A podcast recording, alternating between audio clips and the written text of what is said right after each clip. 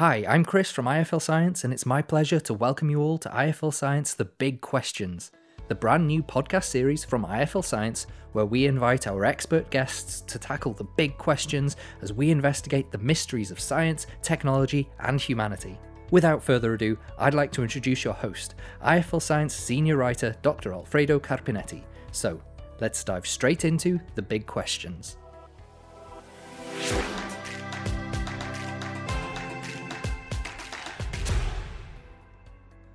Hello, I'm Alfredo, and welcome to The Big Questions. In this episode, it's my pleasure to be joined by Doctor Seth Shostak, Senior Astronomer at SETI Institute. The question this time is, are we alone in the universe? Doctor Shostak, it's a pleasure having you here with us. Could you please introduce yourself and tell us a bit about your work at SETI? Well, I'm at the SETI Institute, which is indeed uh, interested in the question of life beyond Earth. And these days, that means not just looking for intelligent life, aliens, if you will, but also for life, for example, in our solar system, under the sands of Mars, some of the moons of Jupiter and Saturn, all of which may have biology, but it would require a microscope for you to see it. Wonderful. Uh, so obviously we have to start uh, from the big one uh, and then go into the details. Do you think that we are alone in the universe? Well, I don't. But of course, what I think doesn't seem to matter too much to anybody, including including my relatives. But, uh, you know, when, when you ask ten scientists, do you think that there's life out there? I'm pretty sure that all of them would agree that there is. And they do that simply on the basis of numbers. Uh, the number of stars in our galaxy, just our galaxy, there are two trillion other galaxies, but the number of stars in our galaxy is on the order of, what is it? Uh, mm, about ten thousand billion billion, and almost all those stars have planets. So given the huge number of places where there could be life, it would be really strange if there wasn't life there. Thank you very much for that. And how do we uh, approach, uh, uh, how does SETI approach uh, this search for extraterrestrial intelligence, but also much simpler life? Yeah, well, we try and use as many different techniques as we can. A lot of it, believe it or not, is limited by the question of money. Most people don't think about money when they think about this kind of research. They're not interested in the money. But if you're trying to do the work, then, then you're interested in it, because if you don't have money, you can't build equipment, you can't pay people, et cetera. So when it comes to looking for life that might not be so intelligent, and that might require that microscope, Uh, we do many of the things that NASA does. In other words, you know, we search in the half dozen places in our solar system where there might be, in fact, life. And we do that on the basis of data from NASA's space probes and rovers and so forth. Everybody knows about the Perseverance rover now crawling around Mars.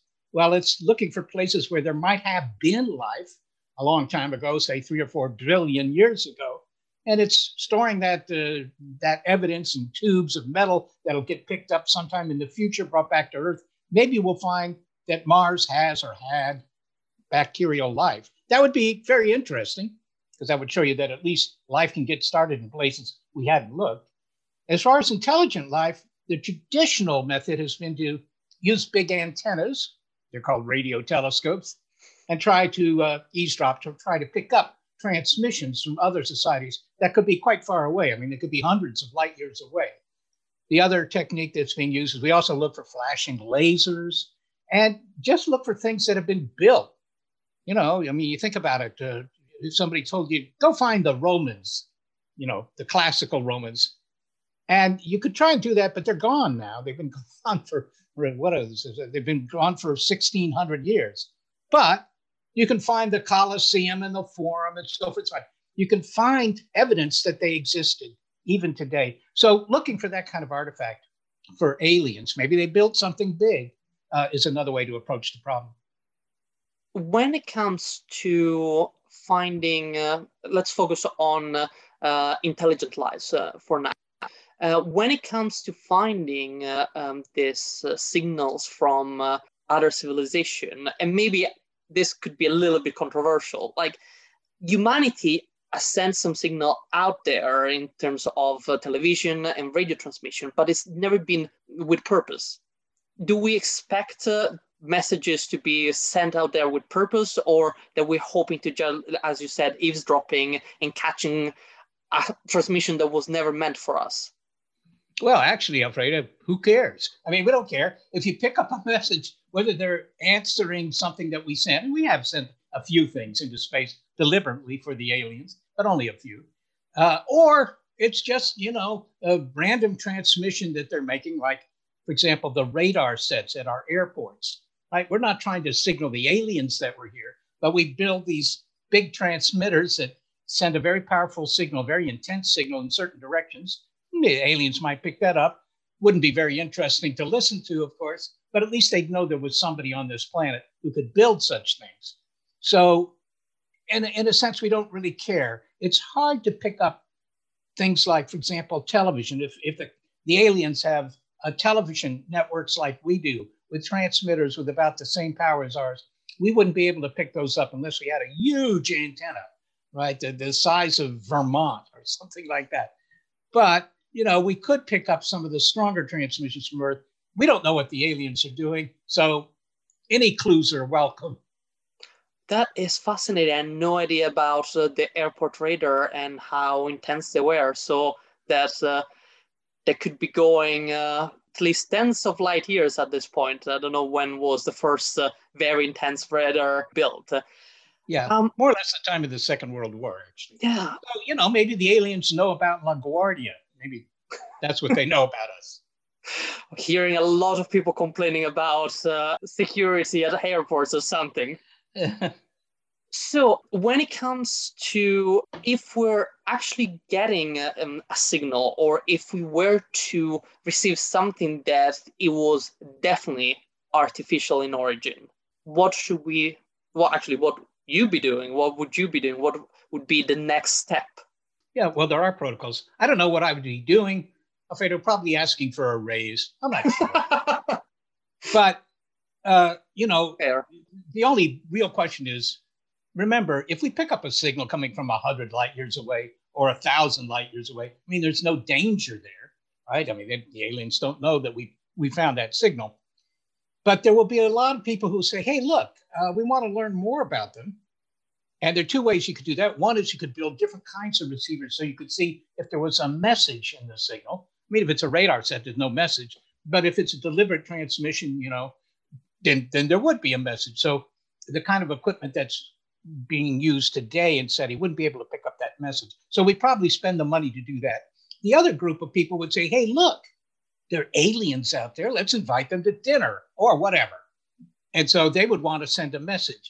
And uh, there are protocols about that. But on the other hand, you know, I think that the protocols don't matter too much, because people who wanted to send a, a message back would build the equipment to do that. And they don't care about protocols. So, you know, maybe we would say, well, we're the Earthlings. Here we are. Talk to us. All right. So let's assume that uh, we have found this uh, message and we decide not to send uh, a message back yet. So how do we approach, like, uh, is would there be major announcement, uh, like who finds it just announce it? Uh, or do we expect panic in the streets? Uh, not well, thinking... Uh, War of the World uh, by uh, H G Wells. Yeah, yeah. I, I, I don't think there'd be panic in the streets. To begin with, you know, one third of all Americans and one third of all Europeans and one third of all, they think that the aliens are already here, right? They think some of these U F Os are alien craft. I, I don't agree with that, but, you know, they do think that, and they're not pan- they're not panicking the streets about it. They really aren't.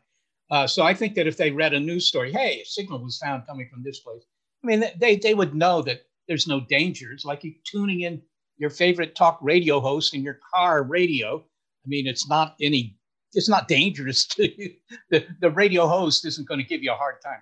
So I, I don't know that there would be any sort of panic. What would happen, of course, is that, you know, you would tell everybody. Now, a lot of people don't believe that. They think the government would keep it secret. Well, to begin with, the government isn't running those programs. So that's point one.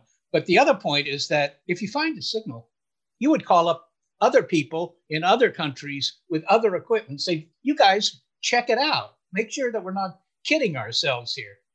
And uh, so that means it would be known around the world. And in our experience, whenever the, uh, the word gets out, well, there could be aliens, or maybe you, maybe you found a signal, immediately the radio, television, and newspaper call you up. So it'd just be a big story. And I personally don't think there'd be much panic. I think people would be interested.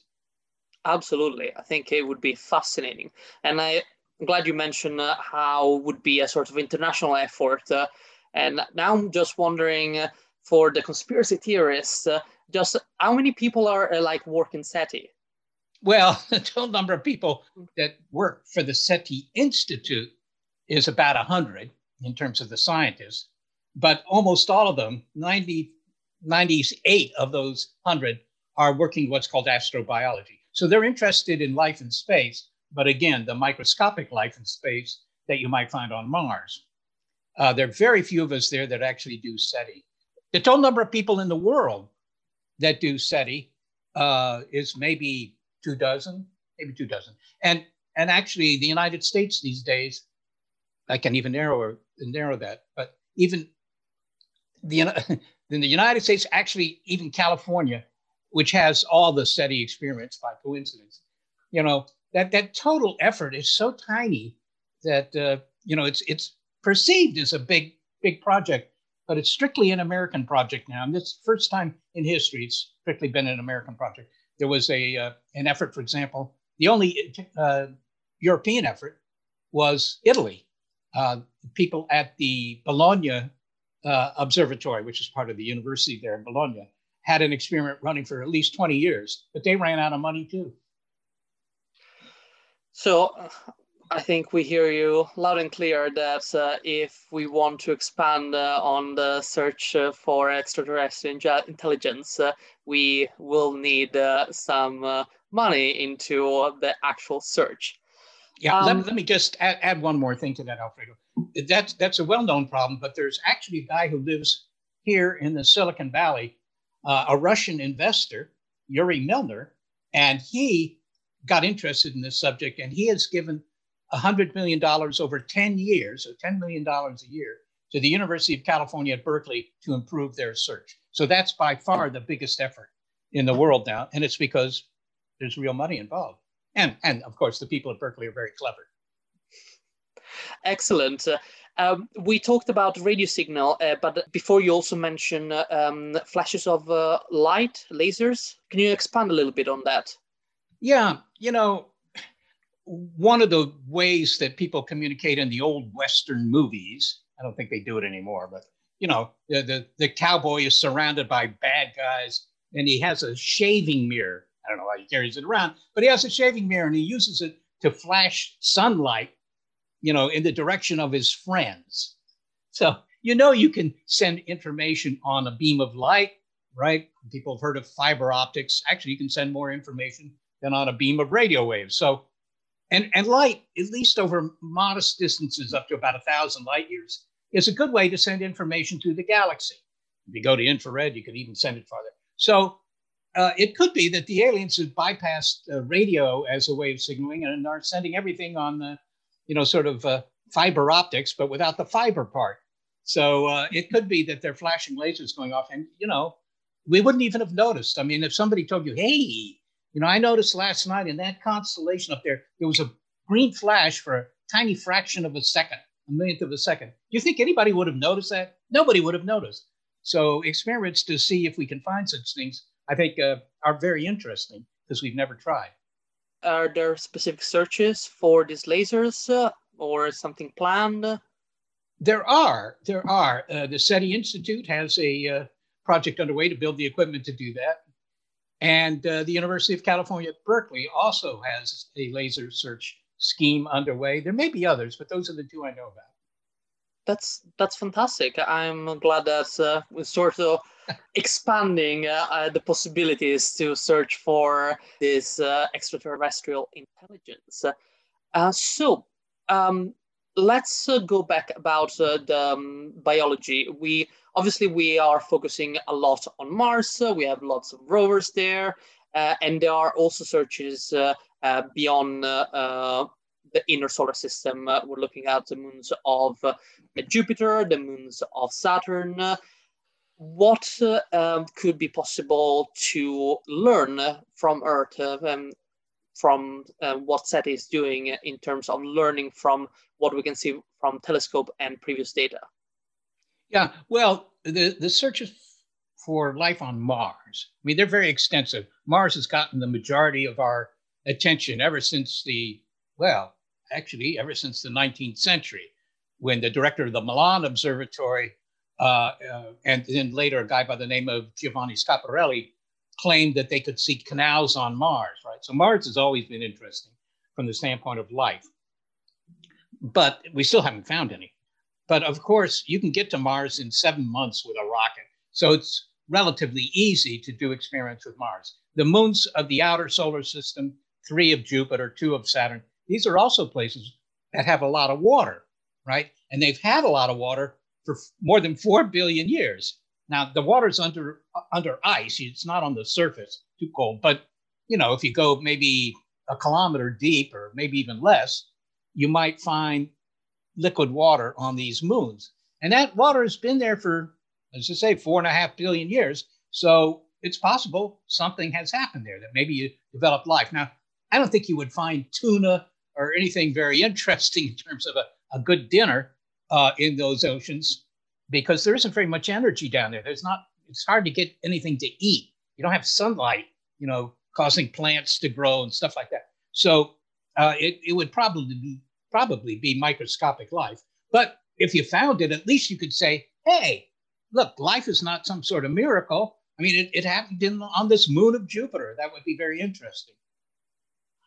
Yeah, I am personally fascinated about the possibility of life uh, in the moons of Jupiter, both in term uh, if it's something that is similar to Earth life, but also if something is different. I think it can open such a huge realm of possibility when we are discussing uh, uh, biology. Absolutely. No, I mean, if you found life on, you know, one of the moons of Jupiter, Europa, for example, You, you wouldn't anticipate that it would have D N A. It might have an, a molecule that does what D N A does, you know, sort of a blueprint for life. But why should it be the same blueprint? It might be a different one. So uh, that would be interesting. Show you that biology is a very general thing. And obviously, we could find uh, uh, life uh, also beyond the, the solar system. Uh, um, how are we approaching the search of uh, simpler life, not uh, direct uh, through uh, messages, uh, uh, beyond uh, the uh, what we can uh, have here in the solar system? Are we looking well, for life on exoplanets, for example? Yeah, well, we are or will, let's put it that way. I mean, you know, exoplanets are like trying to see, I don't know, a firefly, that's what they usually say, around a Hollywood searchlight from fifteen thousand kilometers away. It's very hard. It's far, very hard to even find those planets, let alone examine them. But there are new telescopes coming online that will make that easier. In particular, the James Webb telescope, which may launch within a year. I don't know, it's always being delayed, so I don't know. But, you know, that will have uh, the capability of maybe measuring what's in the atmospheres of some of these distant planets, planets around other stars.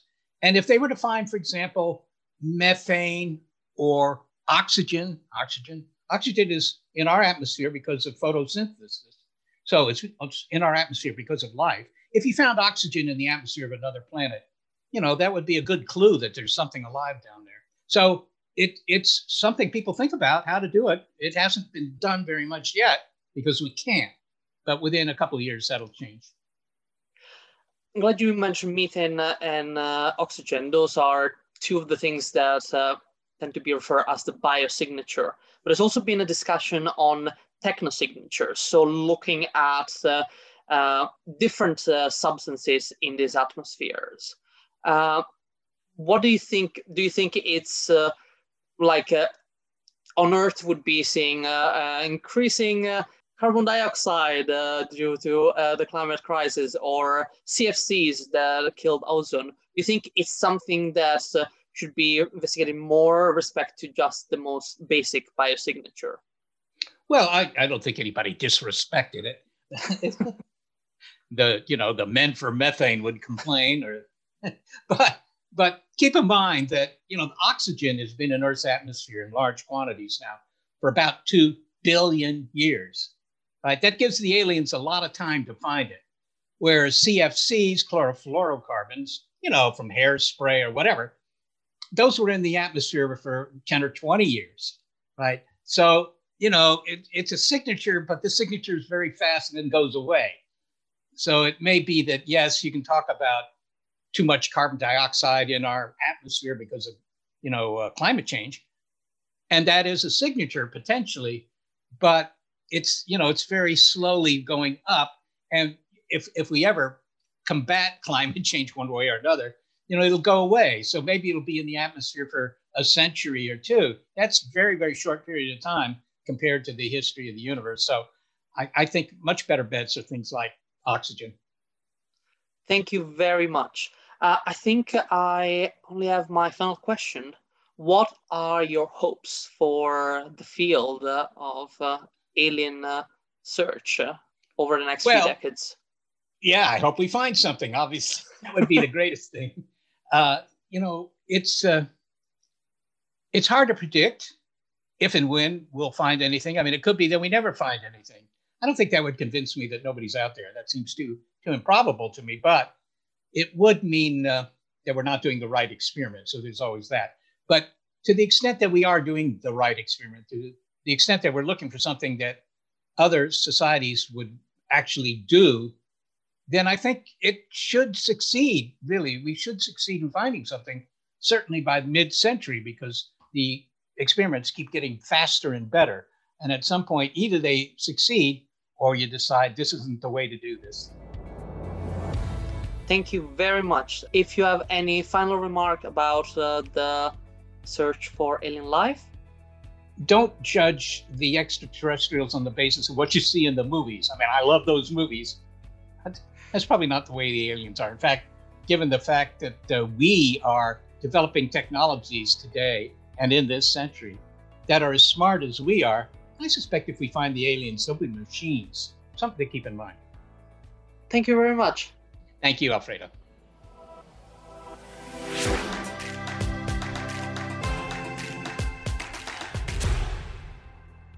Thanks for listening to I F L Science The Big Questions. Don't forget to subscribe so you don't miss any future episodes, and join us next time when we'll be discussing ways to stop climate change. Have a great day.